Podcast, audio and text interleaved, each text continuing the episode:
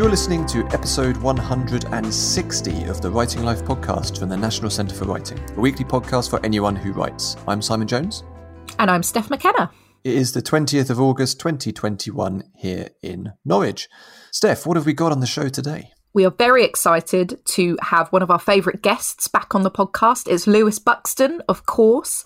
Lewis was last with us last year, I think, during lockdown. We were talking all about Toast, which is his live poetry event and workshops project. Since then, he has published his first collection of poetry with Nine Arches Press called Boy in Various Poses. So I had the great pleasure of catching up with Lewis in person, no less, at Dragon Hall a couple of weeks ago. And we talked about the process of writing and publishing a first poetry collection, the experience of writing about manhood and sexuality and mental health, writing poems about sport, striking a balance when writing about private personal experiences, and just generally loved Lewis being a very funny person. It's a really fun chat, and actually catching up with Lewis after you know a year of lockdown when we spoke to him early on about how that had affected some of his activities and practice, and now kind of we're at the other end of it where he's at last now being able to get back into venues to to do events and teach and perform, and yeah, it's it's it's heartening to hear that that's all kind of kicking back into gear. Absolutely, yeah. And I, I had a wonderful time reading this poetry collection, and I myself admit that I don't read a lot of poetry. So, Boy in Various Poses was a real joy to read, and it's been very highly reviewed, and everyone's sort of praising it. There's lovely things to read on social media about it. As you say, it's very heartening to hear about. Great. Well, let's hand straight over to you chatting with Lewis a few weeks back. So, Lewis Buxton, welcome back to the Writing Life podcast. Hi, Stephanie McKenna. How are you? I'm good, thank you. I'm very pleased to have you here. We've missed you. Mm-hmm, it's sweet. lovely to have you here. And, well, you're my first interview in person back in Dragon Hall as well for the podcast, which is a real honour. So, thank you. It's a dream to actually be in a room with gorgeous beams and orange chairs and other such things. Some dying house plants in here. Dying house plants. There is, um, as a special insight to listeners, there is a decrepit Christmas tree from I would love to say like December 2019. It might even be older, you know. This is hmm. behind the glamour of uh, mm-hmm. of the National Centre for Writing. There are such things as dying Christmas trees. Well, again, sort of like room. behind the, behind the maybe that's a, a particularly good uh, metaphor for the writing life. Something that starts sort of spruced and wonderful, growing, nurtured, is then cut down, then just put in a dies. shop window and then left to die in a staff room. We won't allow it to happen. No. It's going to stay young and beautiful and green and lush forever. this is quite a yeah, quite a metaphor. Right. So last time we spoke on the podcast mm-hmm. because you were on the podcast with myself and Simon last year, I think, at yeah, some think point during the exactly pandemic. A year ago. Yes, so we were in our first national lockdown, mm-hmm. I believe, and we spent time discussing uh, what that experience was like and also your personal journey towards becoming a poet and also creating Toast, which is your live poetry event and workshops project. Mm-hmm. Since then, you've now published your first collection of poetry with Nine Arches uh, called Boy in Various Poses. So today, I would love to talk to you a bit more about this because it's fairly hot off the shelves. It's only been mm. out for a few weeks, hasn't it? Uh, almost exactly a month. Oh. May, oh no, more than a month. May twentieth, it came out. Time is time is flying already, isn't it? As the Christmas tree As shows. The Christmas tree is showing. We're going to have to keep that bit in about We're the Christmas tree, otherwise I'm going to keep referencing it. it's it. not going to make any sense no. if you keep referencing the tree, but I'm happy Mid July. I think it paints a picture. Mm. It's good. Firstly, tell us briefly about your journey towards writing and publishing this book. How did this collection of poems come to be? Yeah, so like I've been I do a lot of work in primary schools or mm. secondary schools and like kids always ask like how long have you been writing poems? Mm. And it's a bit of a sort of chicken and egg question. but um, I've been I've been sort of writing these poems for a really long time. I like mm. started mm. writing poems in earnest um, and like getting up on stage and reading them to people about 10 years ago. Mm. Um, and so this sort of feels like the culmination of, of 10 years of work in wow. one way or another. Um, however, like the actual poems that are in this book, I think um, I started writing about four years ago. Um, and then they've developed and changed, and actually, like the sort of bulk of them were part of a, an odd sort of uh, sprint uh, a couple of years ago where I just sort of like started writing these particular like weird boxy prose poems that make up the majority of this collection. Um, and yeah, that's that that's the sort of journey of it, um, and it tells a sort of story, I suppose, and it's it's a sort of uh, combination of a lot of my thinking on like gender and masculinity and like the multiplicity inherent in both of those categories and um, the hope to to present boyhood um, something I maybe think I'm slightly coming out of now at 28 um, one hopes uh, and uh, like to sort of like show that in in all its rainbow colors. So that's that's sort of how this came to be. Yeah. And as you say, these poems explore all the different types of boy you can be. So, for me personally, as a woman, I've spent a lot of time reading literature by women about the experience of being a woman. So, this is quite, reading this collection is quite different and significant for me personally to read because it's a collection of poems that focus more on manhood, mm. male bodies, male sexuality, mental health, fatherhood, all of these things. Can you tell us a bit about your relationship to these thing, themes, like why they resonate with you, why you wanted to write about them for this collection? Hmm. I think that I have always struggled with like the concept of boyhood. Um, there are parts of it that I really enjoy. I like I like the costume of it. Yeah. I like wearing sort of boyish clothes. I like collared shirts. I like suits. I like um, beards. I like um, things that that one would sort of like typically associate with boyhood or manhood. Um, uh, yet at the same time, I identify with a bunch of other things. I'm not really interested in like uh, grouping them into like masculine and feminine, but um, I, I I sort of idealize a lot of other things. I idealize stuff like dancing Yeah. or um, stuff like singing or uh, performing in, in lots of different different ways.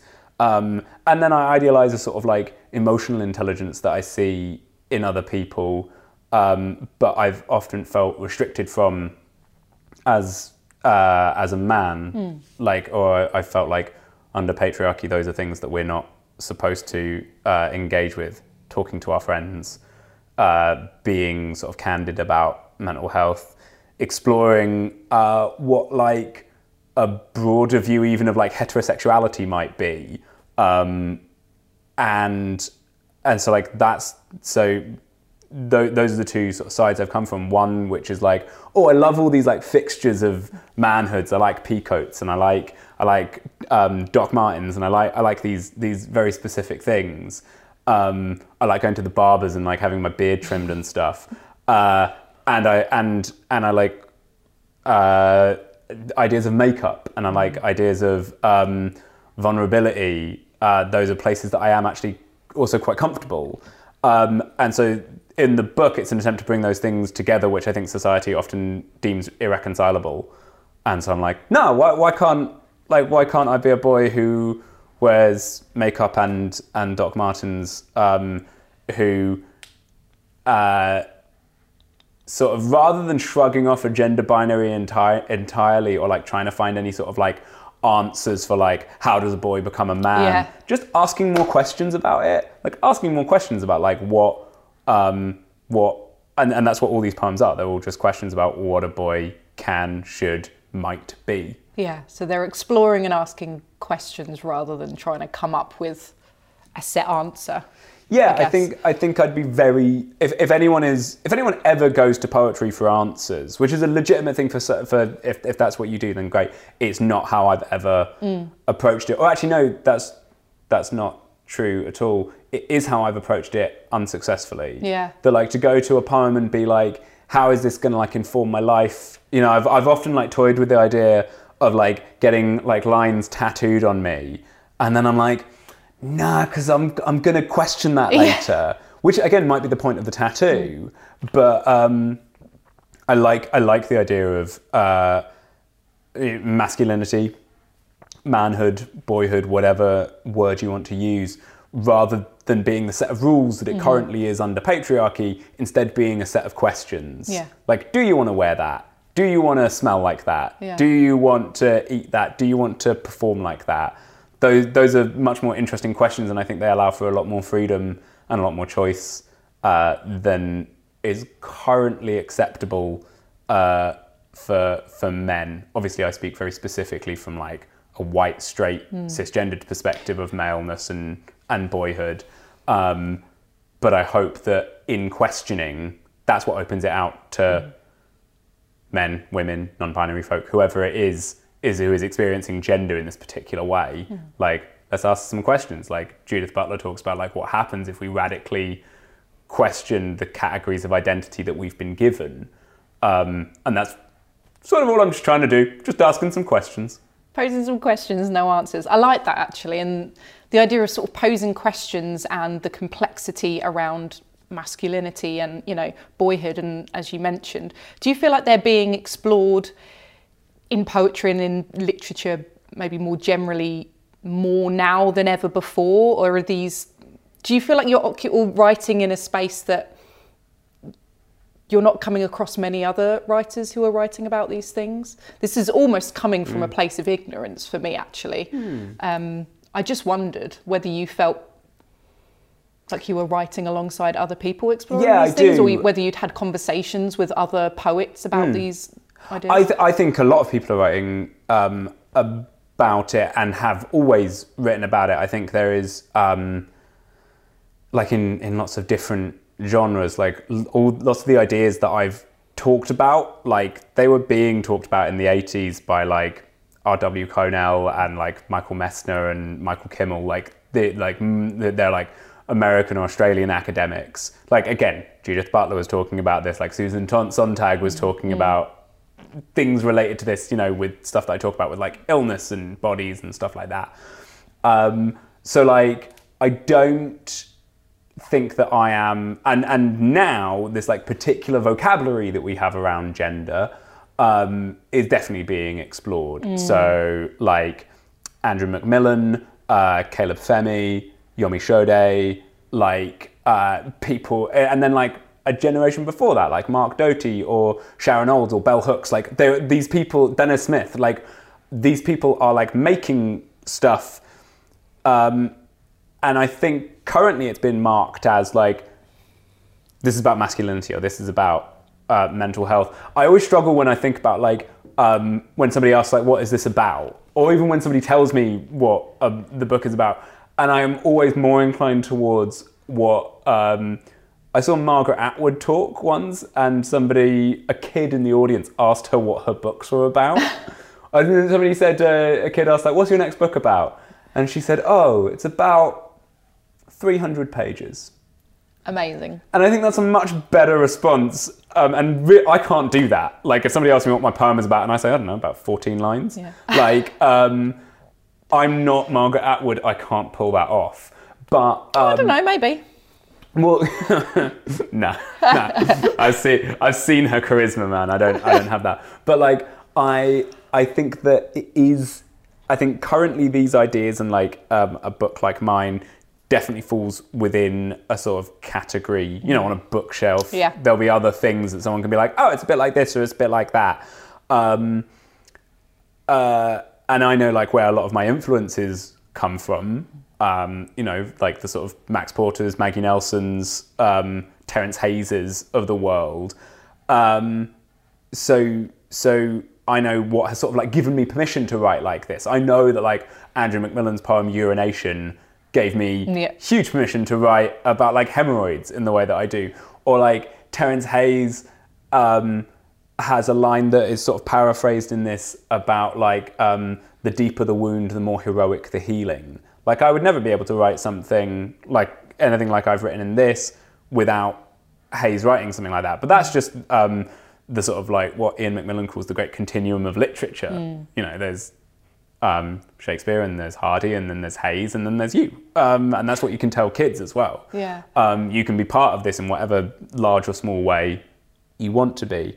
So yeah, in answer to your question, yes, I do feel like there's other stuff about this out there. Um, I and again, I say the same thing I say to kids. Like, I hope there's nothing like this. Yeah. Like, there are lots of poets who who I like are, are deeply impactful upon me. I hope this is a unique thing and explores things in and lets you into just like uh, well, because it does it just lets you into places like uh, of my life very specifically. Even if i do engage with like sharon olds is like apparently personal like it's all apparently personal. It's not my dad or it's not me or it's not i whatever. Um, but like that is what will make it unique lovely and grateful to you to say that like it, it is something sort of new and refreshing to you. Um, but yeah, Yeah, that very much comes from a personal expe- uh, perspective as well. So I know that asking that question might sound silly of me No, no, no, not at all. Because I'm interested where, Yeah. like, like, where a reader might see boy in various hmm. poses, like, like who, who, when people say like, oh, it sounds like this or it sounds like this, I'm hmm, like, hmm. great, lovely, what a, Yeah. what a joy. Yeah, but I think it's just because I'm obviously occupying a space where I'm talking about, or I don't know, engaging more with m- mostly themes of femininity and of hmm. womanhood. So for me, I feel like I haven't personally read as many books or as many poems about boyhood and hmm. about masculinity. Hmm. And it, but it's the sort of thing. Once you start looking for it, Yeah. there's a there's you, you suddenly feel thoroughly unoriginal. um, uh, but it's about like embracing that unoriginality and being like, that's cool. This Yeah. sits in a continuum. This sits in a spectrum of light of different artists working with a with a similar thing. Because I think about it like not just in terms of poetry as well. Like obviously in terms of academia. So like some of the people I mentioned before, but like. Um, visual art as well. like yeah. um, uh, someone like Jenny Saville, like working with bodies, working with like I I try. I like asked my editor if we could get a Je- Jenny Saville print for the front cover, and she was like, "No." No, it's not within the budget. Um, uh, but like something like that, something like um, uh, Wolfgang Tillman, who is like a. Uh, uh, do you know that Olivia Laing book, Crudo? Mm-hmm. You know the front cover of Yes, it, that yeah. that's like pink crab meat. Yep. That's Wolfgang Tillman's okay, yeah. um, photo. But then he's also got these. He's got an incredible photograph called Greifbar, which is um, made by like exposing light and chemicals onto photographic paper, and so it creates these sort of like yellow, red, green, blue, whatever they are, um, sort of splotches, and then there are these sort of like black, almost like if you've ever seen like a hairline fracture on an X-ray, it looks like that. Oh, wow. And they're sort of bodily and colourful and all of those things all at once, and they sort of exist in the sort of background of, of these poems. And I like the idea of like the boy poems are all prose poems, so they're these sort of like little boxes, and I like the idea of them being sort of like little little frames for Yeah, that's for, true. for something for like a, a new portrait of boy each time perhaps. Um, but yeah like all that stuff. And then like you know albums i was listening to i, li- I listened to like a lot of like um, what some may deem trashy country pop.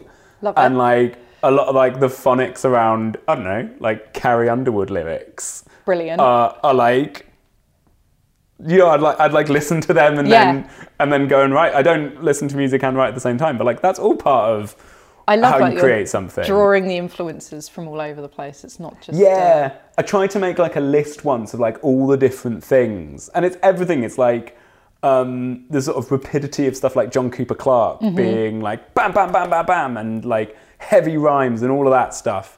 And then like, but then again, you, you fall into continuums because you're like, well, John Cooper Clarke like influences like the Arctic Monkeys, and then I listen to you know I've listened to the Arctic Monkeys since I was a boy. Yeah. And like that album, whatever people say I am, that's what I'm not. Like it's all like it, I, I, I love it. I love in that like the way um, uh, like objects are sort of like dropped into the lyrics. Like we might wear classic Reeboks or knackered Converse or tracky bottoms tucked in socks. Yeah. Like that's exactly the Yeah. sort of thing I want to go in, go for with like a poem like this poem in here called like um, called a boy a boy is a poet, and Mm-hmm. it's like li- and at one point it lists all the things that he might wear, and it's like skinny jeans and Doc Martens and baggy shirts, all the things that I'm wearing currently, and and that, that that's exactly that sort of like um, translation of like how how do how do I like a white boy from North London sort of ex- like take some of the stuff of those sort of like particularly like Sheffield based bands Yeah, in the yeah. noughties and imitate them in poetry without sounding like the kooks. Yeah. Um, and like yeah, so that like Specific to a time and place. but- yeah, really specific to a time and place, and like that's a that's a real tension in in writing it and a lot of like the editorial work where my editor was like, are people going to get this? Is this too specific? Because obviously, like within the specific exists the universal in in writing and reading, but like also being like you can't like you just can't mention like that place around the corner from where you grew up. Oh, you could, I don't know. You could, but- but it's always that balancing act. Yeah. But yeah, so that's that's the the wide spectrum of stuff that that I would watch and listen to and read and exist amongst um, in an attempt to to create this sixty page book. There's a lot packed in there. I feel like you can make a poem out of that list of things. Actually, maybe you should jot down every single thing that influences you in a day. And, uh, But also, like weird stuff influences you, right? So um, I'm trying to think of a good example uh, in in this book. But there's like there's a poem at the sort of heart of this called "Frightened Rabbit," I and love like that poem. oh, Actually. thanks. But like you know, there's like stuff about David Beckham in there. There's stuff about um, like jet like um, I was listening to Jon Ronson's podcast. Uh, it was the butterfly effect. Mm-hmm. Yeah, yeah. And he was talking about like the um, it's it's about like the porn industry specifically, and he talks about like the rise in like um, access to online pornography and the rise in erectile dysfunction. And I just remember like hearing the phrase "rise in erectile dysfunction." I was like, "That's funny." Taking that. Like no, like and he and like Jon Ronson is a clever dude, and he did not. He didn't. I don't think, or maybe he did. Maybe it was just that subtle.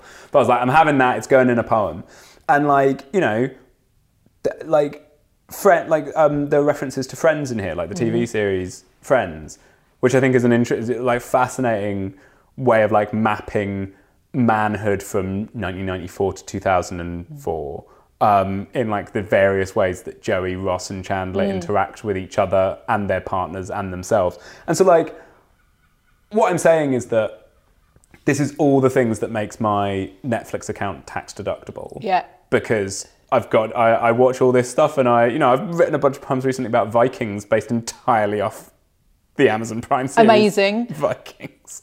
My Without partner's actually, like- love to read that. But also, like, well, no, because it makes it sound like I've read these like old Norse texts, and I haven't. I just, I just watched a thing.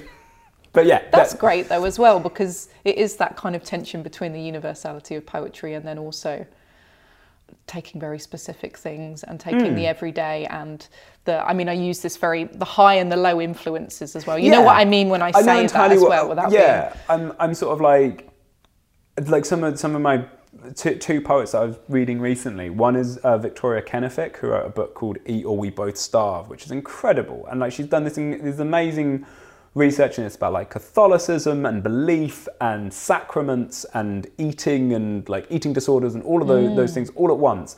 And like a very particular thing she has done is like she has researched saints. And so she's found out about all these saints who have like gone through various different sort of like um, I can't even remember what you call them, but like they've like flagellated themselves through eating or not eating. And so she's done this very what one what one might consider high brow research. And then the next week I was talking to a poet called Jenna Clake, who's written a book called Museum of Ice Cream. Um, and she has a poem in there, which is, you know, lots of people have poems like after, like after Jacques Derrida or Yes, after yeah. Roland Barthes.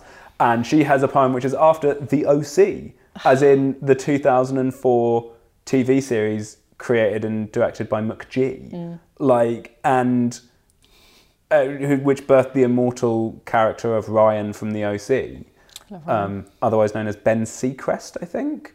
And he, but in anything that he's ever in, his name is Ryan from the OC. Oh, of me. course. Um, so, like, yeah, that's what I'm saying is like Jenna has written this incredible poem that takes you on this journey, and it's all about basically the OC versus Victoria writing these poems about like Catholicism and and sainthood, and both of those things are equally valid. Yes. like both of those things are interesting, and how those writers got to where they are. Here's my pet theory that I've only just properly thought up, Steph.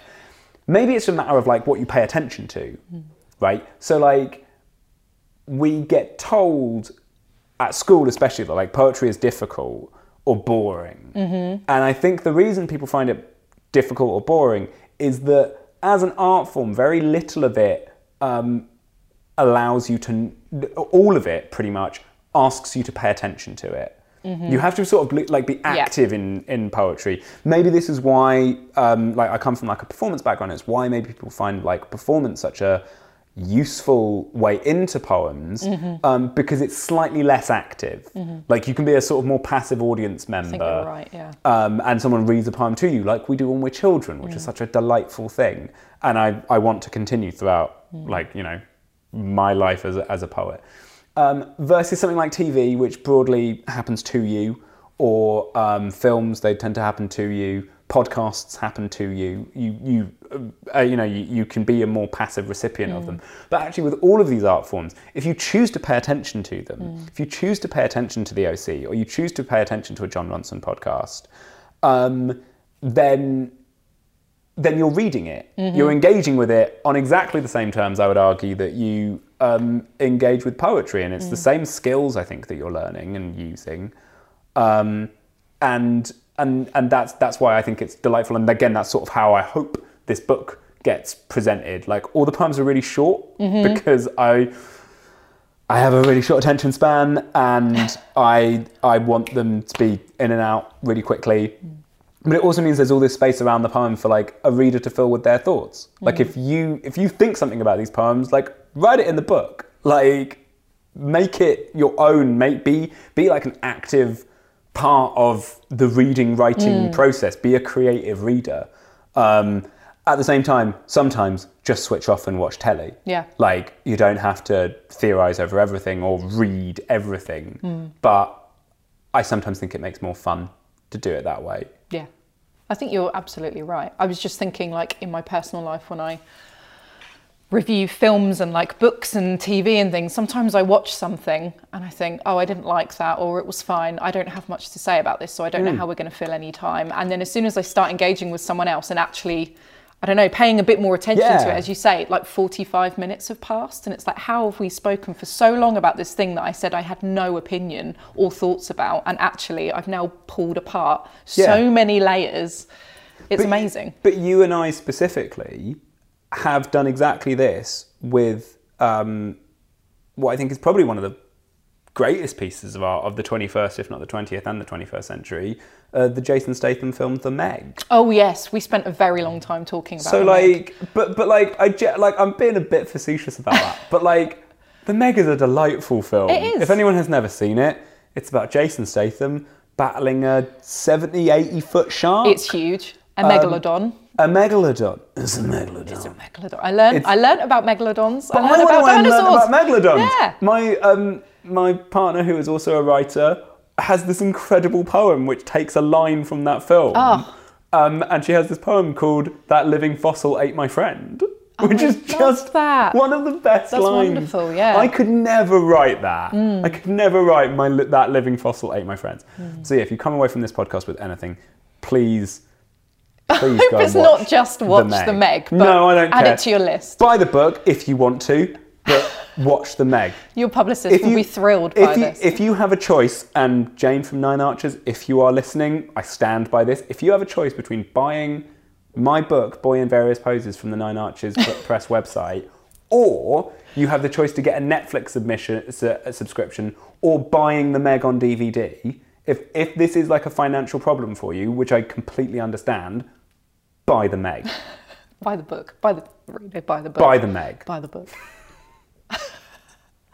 just very quickly, actually, when uh, going back to what you were just talking about before the Meg, um, do you ever think about the way that um, the experience of reading this collection might change over time? Say, if someone picked it up in 10 years' time and didn't get some of those references, do you ever.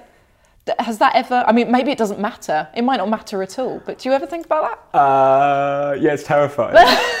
well, it's, it's it's it's scary in a context of like um, ever developing and uh, one hopes like improving narratives around gender, right? There is a there's a there's a part of me which is like I sort of hope this is outdated in ten years. I sort of hope in ten years someone was like, why is he even using those words? Yeah, we don't use those words anymore. like yeah. and and and that that's coming coming all the way back to the idea of like questioning rather than Mm. making statements or or providing like an answer for like patriarchy or um, sexism or anything like that like being like i am not i i can't fix that that's Mm. that um but as like somebody who is making art in the world it is my job to ask questions and um so yeah, I do think about like how, how it will be received in, in in ten years' time. I am quite conscious that this is this is like a young man's book. Like it's a book like it's in the title. It's about boys. Um, Not about men, it's about boys. it's about boys. It's as the philosopher and musician Lizzo says. It's about big boys, itty bitty boys, inner city boys, Mississippi boys, and um, and like it's it's uh, like I so in terms of like do I think about it in in ten years time? I'm I'm caught in a in another fun binary. Either I engage in ridiculous um, ideas about like, but what about 400 years time? When everyone's thinking about like this this one book that we found and it's just incredible and it's the thing that's endured. It's called time Boy in- capsule, It's yeah. called Boy in various poses, and that's that's that's like God. How how would it ever work like that? Um, and then there's another part of me which is like, this is ephemeral. Like it's only it exists in like this very specific. It's not a pandemic book. Like it's not. I wrote most of it before the pandemic, but like, um, it, it's it's a book very peculiar to like someone who who was born in 1993 and like you know uh, grew up with the Arctic Monkeys and, and like you know that sort of stuff. Um, and so yeah, there is there is the possibility that those those references will date. Um, I'm cool with that. Yeah. Like I doubt I'm going to be getting royalty checks in ten years' time. Hey, you never know. Don't tell sell You yourself never know exactly right, but but again, that that's that's it. It's much easier to like ask it as a question Mm. and be like, "Will I get royalty checks in ten years' time?" Um, and I would, I would, yeah, I would love to see this. I mean, like, uh, yeah, I'd love to see like better stuff than this book get written, right? I want, I want like this thinking to go further, both from me and from everybody Mm. else. But yeah, that's that's what I think about it. It's a good question. I'm going to ask you about sport. Oh, yeah? Which is another theme Yeah, yeah, yeah let's talk about sport. within this book. Um, I couldn't speak to you about sport for a long time because I've just, I mean, I watched the football the other week. Yeah. Uh, fair weather football fan, just Great. because it was the Euros. Great. Um, so there are a number of poems in this collection that are about sports. Yeah. Why does poetry for you work so well as a medium to talk about and explore? Rugby, football. Mm. It's you know the delicate nature of writing poetry. I Mm. think that's quite a an old school image of kind of this poet, you know, Yeah, that it's sort of with a quill writing Yeah. about nature and you know very delicate delicate yeah. images but it is contrasted you know with something very physical So, uh, there's sort of two answers to this question. The first one is that I don't actually find poetry works that well Oh, for, for. Writing about sport. I find it really difficult um, because it's really it's really hard to like find sport. Can sport is often this sort of like overwhelming um, collection of moments. Like there's so many different things happening at once. Um, you know, when you watch football, yeah, you can just watch the ball if you want to, but there are 22 players on that pitch and a referee and a crowd. Like there's loads of stuff happening. I tried watching a horse race the other day for the first time, and I mean, like uh, that is barbaric, but like it, there's so much happening. Yeah. So like, and for poetry, poetry which is broadly moments, like um, that's a really difficult thing to capture. Um, so in terms of like writing about sport, I think that's really really difficult, and I re- there are so many incredible sport writers like uh, Nicky Bandini or like Jonathan Wilson, like who who managed to capture moments, and I think that's incredible. Uh, so the first thing to say is that like I don't always think that they that it, it works that well. The other thing to say is that I think poetry is an, entirely the perfect mode in which to write about sport, um, and that's because the way in which I view poetry is that it's an embodied act. Like again, coming from a performance background, like I think about poems coming from like me, and I think about speaking them, and I think about like how my body, how they impact on on my body. Like the sort of there's a um, line in here which is from uh, Wolfgang Goethe. Goethe? Goethe. Um, uh, and he says every color does some violence to the eye. And I like the idea of sort of like every poem doing some some impact to the body. Like um, Roland Barthes talks about it with photographs as well. He talks about I think it's called the punctum, the, the puncture, like the, the like a photograph can invoke a memory that sort of penetrates you somehow, and it is physical and it is of the body. Um, and so in that way, what I realised with a lot of these is that I couldn't write a poem about watching football. I couldn't write a poem about watching rugby or watching running. I can write poems about running or about playing football or about um, uh, playing rugby or um, like watching a moment of boxing. The, the critic Mark Edmundson makes a really interesting distinction. He says like, um, uh, you play football, you play rugby, you play tennis, you don't play boxing. Like, if all sport is an, Im- an imitation of war, boxing is war. Like, it's it's a blood sport, right? And um, and so in that way, like, because poetry is an embodied act, I have found it very easy to write poems about um, about running or about football. The other thing is that there's a there's a vernacular for all of those things, right? Um, there are there are lots of like really tangible things that you can hold on to. There are goalposts, there are nets, there are balls, there are grass, there's mud, there's um, all the other bit. Oh, like I've, if there was one thing that was like stayed true of all of my work since I was like 18, it's that I'm fascinated with the body. I love I love putting like even stuff like the fact that like knuckles rhymes with muscles or like hip and lip. Like that you you find these like very um, I'm sure there's like etymological reasoning for it, but like um, these wonderful sort of uh, like semantic coincidences around the body. Um, and also, the minute you put like, if you put a fist in a poem, someone is like, oh, I can make a fist. So you, if you say cheek, they, they think about their own cheek. Like, it's a really, it's a, it's a way of like engaging in like sport in particular. Um, and especially the sort of sports that I talk about in this, broadly, they're sort of like, you know, it's a, it's stuff about like, uh, going for a jog and not being very good at it, or it's about um, uh, being, you know, uh, being shouted at by a PE teacher, and like, I think we've all sort of had that, Yeah. like in some way or another, and um, you know, we've not all played rugby, we've not all played football, but like we've we've all experienced that breathlessness, or we've we know what that that pain in your thigh feels like when you get hit by something in yeah. winter. So like yeah, that's that's I think why I'm I'm so interested and why I think it it works really well. Uh, did you enjoy the football? Yeah, I start. I, I prepare myself to start disconnecting near the end because I was like, this isn't gonna. I just know this not gonna isn't gonna go well. But um, Well, so like football, football is interesting, but again, it comes back to like um, I would find and do sometimes find football very boring when I choose not to actively participate in it. yeah. Like oh yeah, it- there's something to do. with I mean, my partner was he doesn't watch football generally, but he like went to the pub for these, and Yeah. he said the second you're in that setting, he got so into it Yeah, and was yeah. banging on tables and getting involved because there was just once you become an active like Yeah. a- even an active viewer, it was like But again, and and like there's a gender thing as well that I think boys get taught how to actively engage Yes. with football. They get taught the that horrible stereotype of like explaining the offside rule Mm. to someone is is a is a good example of like why would somebody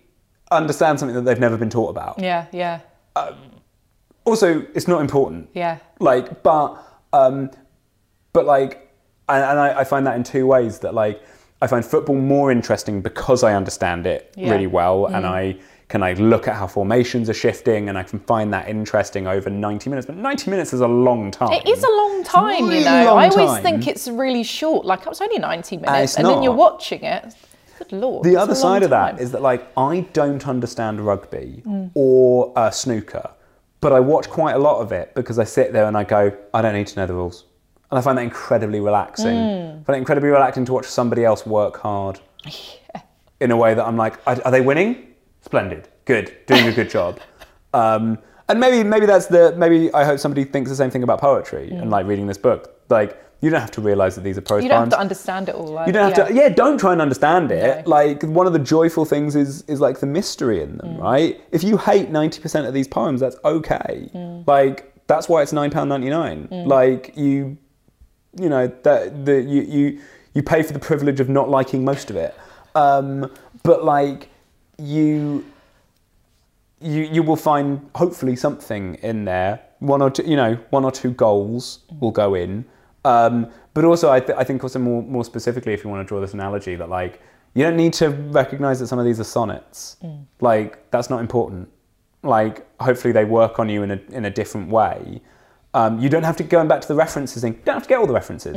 If you don't get the reference to Chandler from Friends, absolutely fine. Yeah. I hope the poem is designed in such a way that you will still enjoy it in the same way I still enjoy watching, um, like Nigel Owens shouting at rugby players Yeah. and explaining rules to them that I'm like, I have You no have to idea. sit on Wikipedia the whole yeah, time, like you don't have to looking do everything that. up. Like skip over it and enjoy it. Hmm. Like in that way, like shift in and out of that passive and active interaction with Hmm. a with a piece of art or a piece of sport or whatever it is. Hmm. And in that very roundabout way, I've answered your question on why do I write about sport. I love that.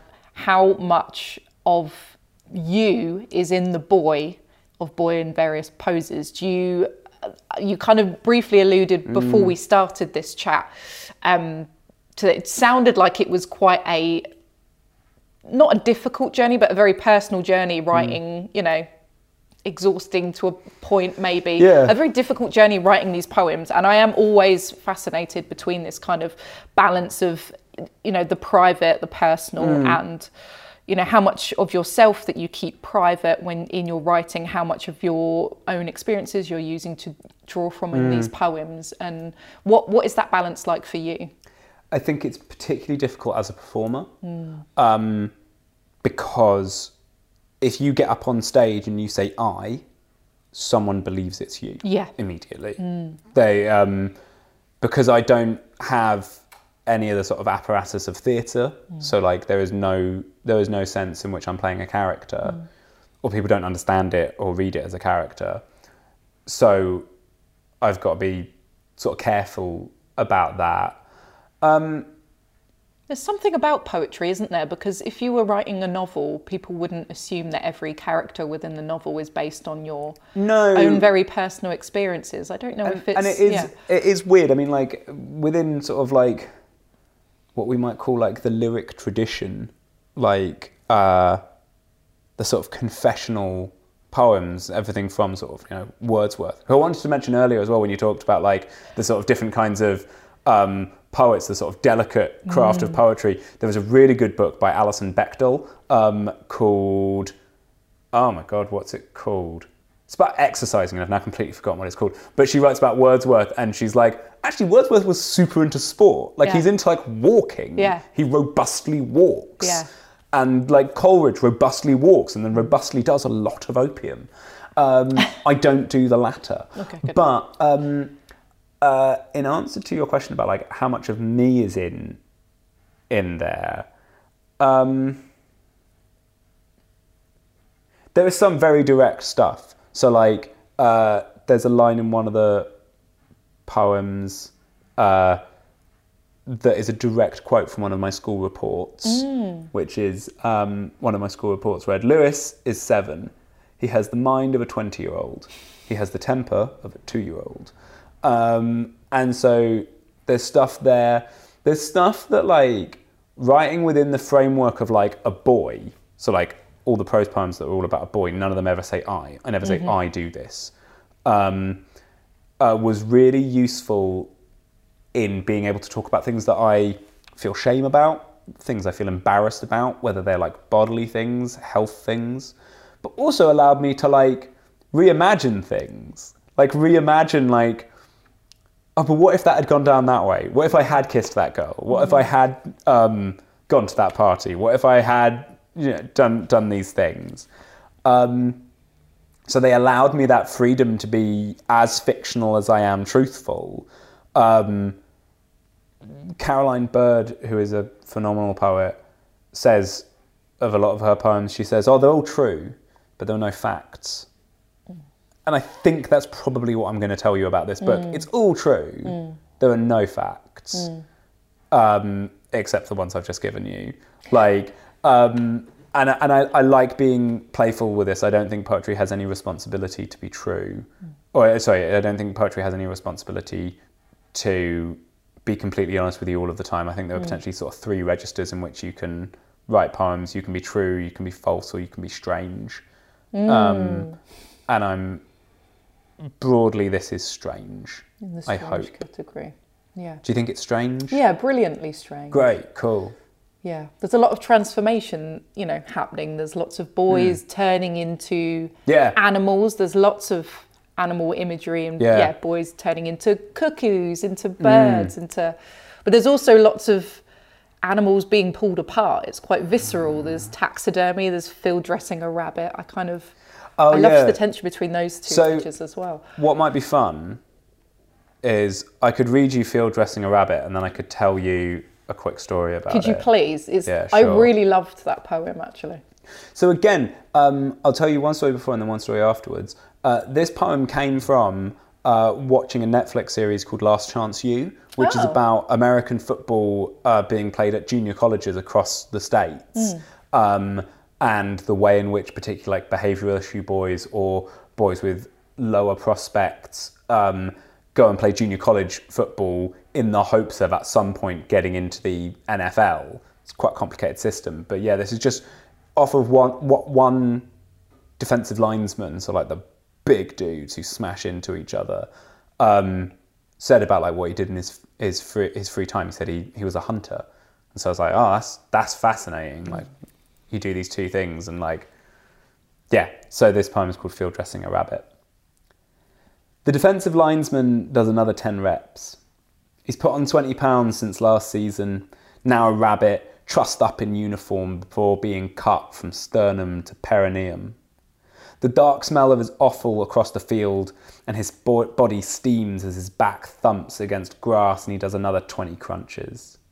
The coach pulls out his guts, turning his belly into muscle, skinning him in the heat, unseaming the tendon from bone, cutting at his hindquarters, the dark pink back straps, the best parts, ignoring how tender he could be. Um, that poem uh, won a competition called the Winchester Poetry Prize. And after it won, my grandma found out that it won. And uh, she said, Oh, can you send me that poem? So I sent her the poem. And the next time I saw her, she informed me categorically that it was, and I quote, not her favourite of my poems. A review which she's Some friendly extend- criticism Yeah. there. She's extended that review to the entire book. Though she continues to buy it for her friends, hairdressers, and delivery men, I think. So she must be very proud, even think if she doesn't. Uh, proud and confused. Yeah, yeah. I think is is probably. I feel like that's fairly typical of most older relatives, isn't it?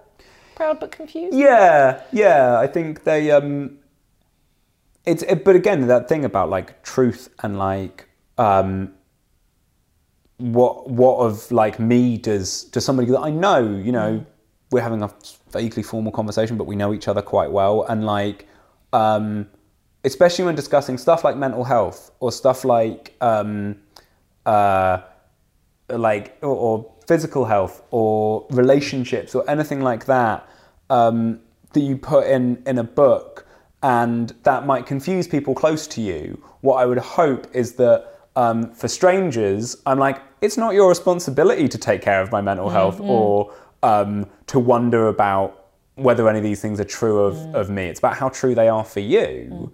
Um, and for people who are close to me i'd be like I hope that we are close enough that I've already told you about this Yeah, stuff, yeah. and so like, um, it's not news to you that like I am an anxious person or that I have this thing wrong with me, quote unquote. But like, Mm. um, but yeah, so that's an interesting line. But there is still a responsibility, especially when you bring other people into it, right? Mm. Like when you bring fathers into it or mothers or whatever. Um, and again, I've just had like comms have Sabine says that you shouldn't care about it, and he's like, he said, you just just don't care. If you put your aunt in a poem, put your aunt in a poem. What's she gonna do? Um, I'm less of that inclination, Yeah. and I do, you know, I call my dad, and I'm like, uh, so this I'm going to write this or I've written this. What do you think, etc. Broadly, he we have a very good, very communicative relationship now, and broadly he just comes back with spelling corrections. Oh, good. That's very good But- of him. but yeah. Proofreading, really. isn't yeah. it? I was going to ask, do do you have any relatives or friends who come back and say, is this about me or is this, have you had that conversation? No. No. I think that um, they either know very explicitly Mm. it's about them, um, or they they notice there's enough in there that you're like, oh, that's clearly fiction. Yeah. Because like there's stuff there's stuff that I have genuinely heard from Mm. other people, and I'm like, I'm just gonna say that in my voice and Yeah. see what happens. Yeah. Um, more often than not, people say like, "Oh, you should write a poem about me." so like, um, my partner was she didn't say it in the, quite that sort of sycophantic tone of voice, but she at one in one draft of this, she was saying like, "There aren't like any poems about me," and she knows that I've written poems about her, and I was like, "Okay." And so now there are several poems about her or about us that involve doing weird striptease, farting in bed, Yep, good. and um, watching a cat tear a mouse apart. But she wished So- she never asked. Well, exactly. and so you're sort of like, well, them's the cards that got dealt in that particular moment of writing a poem. Mm. And again, it's this thing when so a, an important edit that got brought in with this is there is a there is a line about someone almost pissing themselves. Mm. And that almost was added by the concerned party to be like, I don't want people to think I actually pissed myself.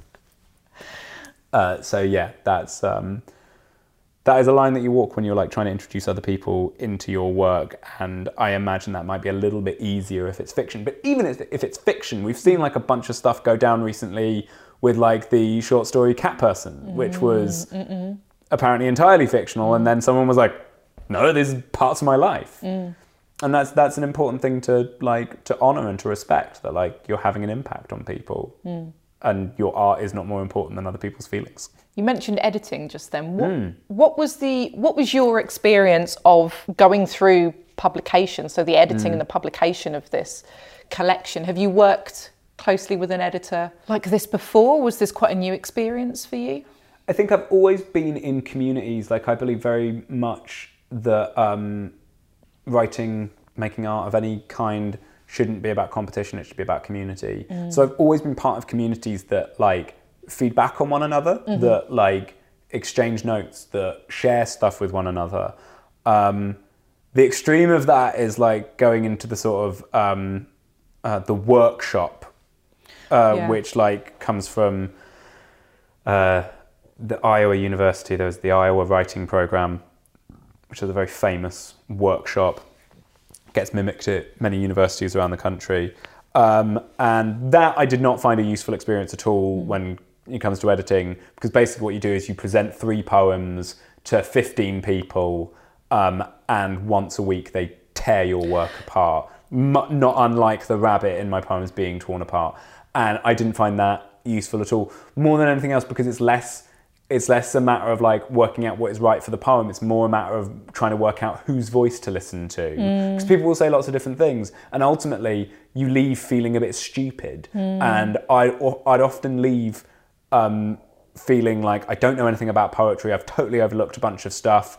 I've not read enough people, and I just like be sort of whispering to myself on the way home from workshops like that, being like, yeah. But none of them can name any of Burnley's strikers, and I, I can name all of them. um, uh, and so like there's there's that framework. There was also the like the communal genuine communal like i am sharing these poems with my friends. You know i have shared poems with like daisy henwood and rishi dastidar and like uh, ella frears and like loads of other people who i know through poetry. Poetry is a small community um, who have offered me like invaluable wonderful feedback. Um, and then there was a very specific thing of like working with an editor. So I worked with Jane Commane, who is the editor at Nine Arches Press, um, and she is phenomenal. I have I had worked with her before because I was part of a scheme called Primers, um, which was about like finding new voices a few years ago. So Jane had edited my poems before, but she'd not edited poems like this, um, and it was incredible because she like approached the poems entirely on their own terms. She was like, "Cool, so this is this is how I'm reading this poem, and and and and because we had gone through the system of like I had submitted a manuscript in their open submissions window, and she had accepted it, so I sort of knew that she liked the poems. Yeah. Um, and mm, there was less of a sort of line by line thing. There were some things where she was, you know, she was really helpful and she like picks up ticks that you do. She was like, "You've said pink so many times." Oh, inter- yeah. and um, and then like there was a review of the book the other day, which course I didn't read. Why would I read reviews? I definitely don't read reviews. Um, and they were like, "Oh, he uses the word blood a lot," and I was like, "Oh yeah, I do. I use the word blood all the time." um, and and so like there's stuff like that that you've got to run that line between like, is this a recurring motif, or could I not think of another word? Mm. Yeah, yeah. um, cerulean, um, crimson, etc. But so like um, there was really useful stuff like that that Jane did. Um, there was also sort of like really useful ordering things that she did. Um, like this, I was fairly certain I knew how I wanted this ordered anyway because I wanted like every other poem to be a boy poem. Um, Yes. There is a vague chronology. Like he start, it starts with boy being born. It ends with him getting married. Uh, But also like pick up the book and read it in whatever whatever order you want, or just read three poems and if you like them, just stick with them and read them over and over again. Again, it's it's more like an album in that way. Like listen listen listen, your to the hits. single, yep. Um, uh, but yeah, like it's that. So so that was a lot of my experience working with it. But also, I just I just think that. Um, I believe really deep. A lot of this poem is about a lot of this book is about like sensitivity and tenderness, and Jane was very sensitive and very tender with all of these poems, and that was that was a really lovely thing to experience. Um, whilst at the and in in that, I think we sort of um, valorize like resilience a bit too much in, in in writing and publishing, being like you've got to be able to like have your work torn apart. You've got to be like Yeah. robust and and I'm like, nah, I'm a sensitive person. Yeah. I am a tender boy. Yeah. Like I sometimes need to be treated tenderly, and um, and that's exactly what what was done. Um, and so yeah, I'm I'm delighted with like the the the, the final product, but I'm also I'm also still sort of shivering and, and sensitive about it and being like ah, I don't know. Um, so, but there, we got to quite a logical point where we we're like, ah, it's just got to go out in the world now. So that yeah. was the You editing can tweak process it for forever, I guess. Yeah. Yes. Well, it's the like you know, so the, the uh, either Paul Valery or W. H. Auden, one of them said um, the poem is never finished, simply abandoned, and like I've now broadly abandoned boy. He's like You've on, abandoned this collection. on his own in a train station. You know the way people sometimes like leave books Mm-hmm. on train stations with little stickers saying like "pass it on," um, or like. Uh, June Carter Cash in um, Walk the Line. I'm Mm-hmm. not sure if she actually did this in real life, but she like she like gives Johnny Cash a book and she says, "When I finish with one, I always give it away." Maybe that's yeah. Maybe that's you abandoned Given boy. a boy away, yeah. But if you give Give them away. give them away, buy a new copy for yourself, and buy the Meg. Good, good. Again, can't edit that out This now. is- Can no, got to keep it in. That's Yes. good. I love it. Um, I'm going to ask one pandemic-related question. Oh, yeah. Which it, I just wanted to. You recently had your book launch at Norwich Arts Centre. Mm-hmm. I did. Um, how did it feel to be back on stage performing? And how has this entire the process of you mentioned that this book wasn't written during the the pandemic, but it's been published Mm. Yeah. and gone out into the world at a very strange time. Um, what has that been like? So I was really pleased that I managed to do um, a like live launch. We had 30 people, socially distanced in a in a big room, um, and we live streamed it. So that was a delight.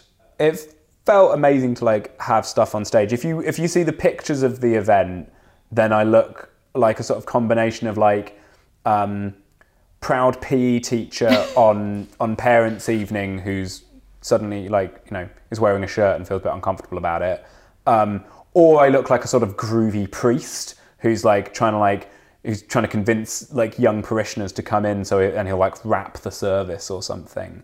Um, so that's sort of a pretty good roundup of my my my two registers on the night that was incredible. Like um, signing books for people was a joy. Sanitizing one's hands in between, not always as fun, Yeah. but necessary. like feeling that sort of again that community, right? Like, and it. I, do you know what? Actually, doing it in a pandemic was nice in one way because you didn't have to do the schmoozing that often goes down with doing book launches. There was no sort of like cheap crap red wine being drifted round by someone's mum. Uh, there were no cheese boards. Yeah. Um, and there was just people being like, "We really like this, and we want to support you." And that was that was that was really nice. And there were strangers there. That's what I really liked. Oh, even better, That there were a bunch of people who I didn't even know, and were like, "Oh, we just heard about this. Thought it might be fun." Yeah. Um, so yeah, it was a delight. In terms of like a book coming out mid-pandemic, um, I think I'm in a luckier position than some. Uh, my friend brought a book out last year, and like not being able to, do, and I think she did her first public reading of it last week, and so like, uh, well done to like Ella Frears and Rachel Long and um, Will Harris and all the people who who brought out books in the last year, and you know not amongst a pandemic. There's weird stuff like you know you do an online reading and then you know perform to like 60, 70 people, and then you close your laptop and you're like, what do I do now?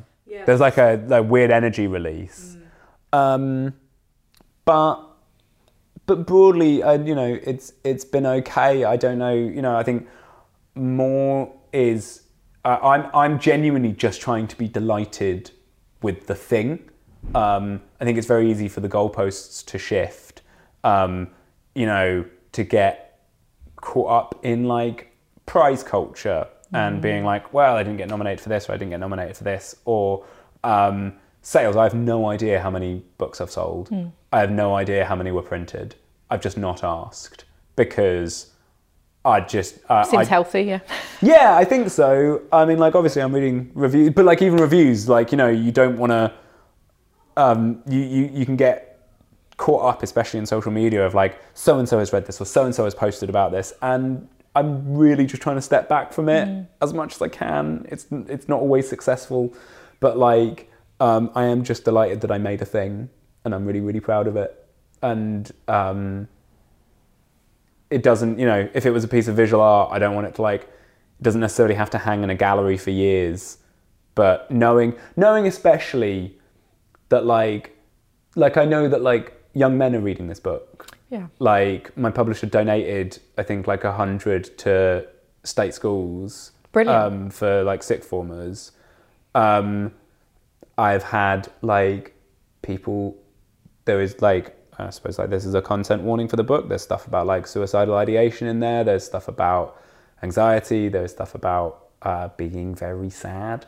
And um, a a friend of mine who's uh, who who lost somebody to to suicide um, said that she wished that like he'd read it.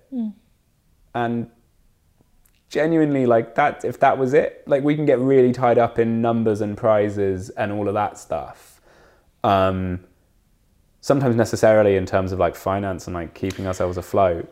But like really genuinely if that's if if all that happens is my pal is like i wish my brother had read this and if somebody else's brother reads it and it helps again it doesn't have answers but if it helps somebody to ask the right question or a helpful question then I've done my bit and and it helped me.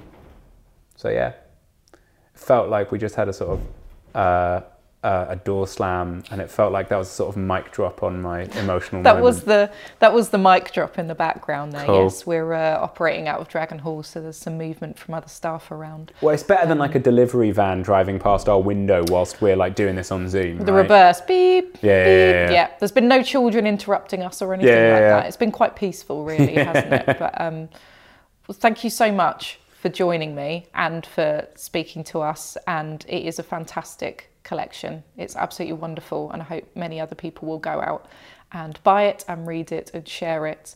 Are you looking forward? Have you got anything else? I mean, you're always busy. I have to say, whenever I see you, you're up to your eyeballs. You're always doing so much. But what's next? Are you are you writing? Are you looking towards future Yeah. collections? So I am writing at the moment.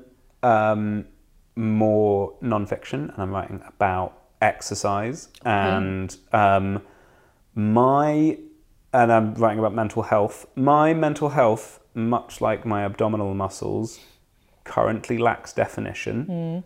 Uh, so I am on a I'm on a journey with that at the moment. I'm on a journey. Yeah. And so I'm writing about that, and I'm quite excited about a project that I'm working on called Exercising with Ghosts, and that will either be some sort of like nonfiction thing, or it might be a show or something like that. And I'm doing a lot of teaching. I'm working with young people, a lot of people, young people with special educational needs or um, who are neurodivergent. And in September, hopefully, I am doing some gigs, and that would be nice to to be in a space with some gigs. Um, and I continue to run the poetry company that I run, which is called Toast, uh, with my co-director Daisy, and we just got a grant to be able to again, hopefully, put on shows and do education projects through 2021 and 22. Amazing. But yeah, thank you so much for having me. It's been an absolute pleasure. Thank you. Thanks for listening, and thanks for Lewis for coming back on the pod. If you have any questions about this episode or anything else we do, you can find us on Twitter and Instagram at Writers Centre. You can check out our Facebook page or head over to our website at nationalcentreforwriting.org.uk, where you'll also find links to join up to our weekly newsletter and our Discord community. Please do subscribe, rate, and review the podcast because it helps other people to find us. And as a UK registered charity, we rely on the generosity of our supporters to make our work possible. Please do consider making a donation today by heading over to the National Centre for Writing website and clicking the Support Us button. Thanks again, keep writing, and we'll catch you on the next episode.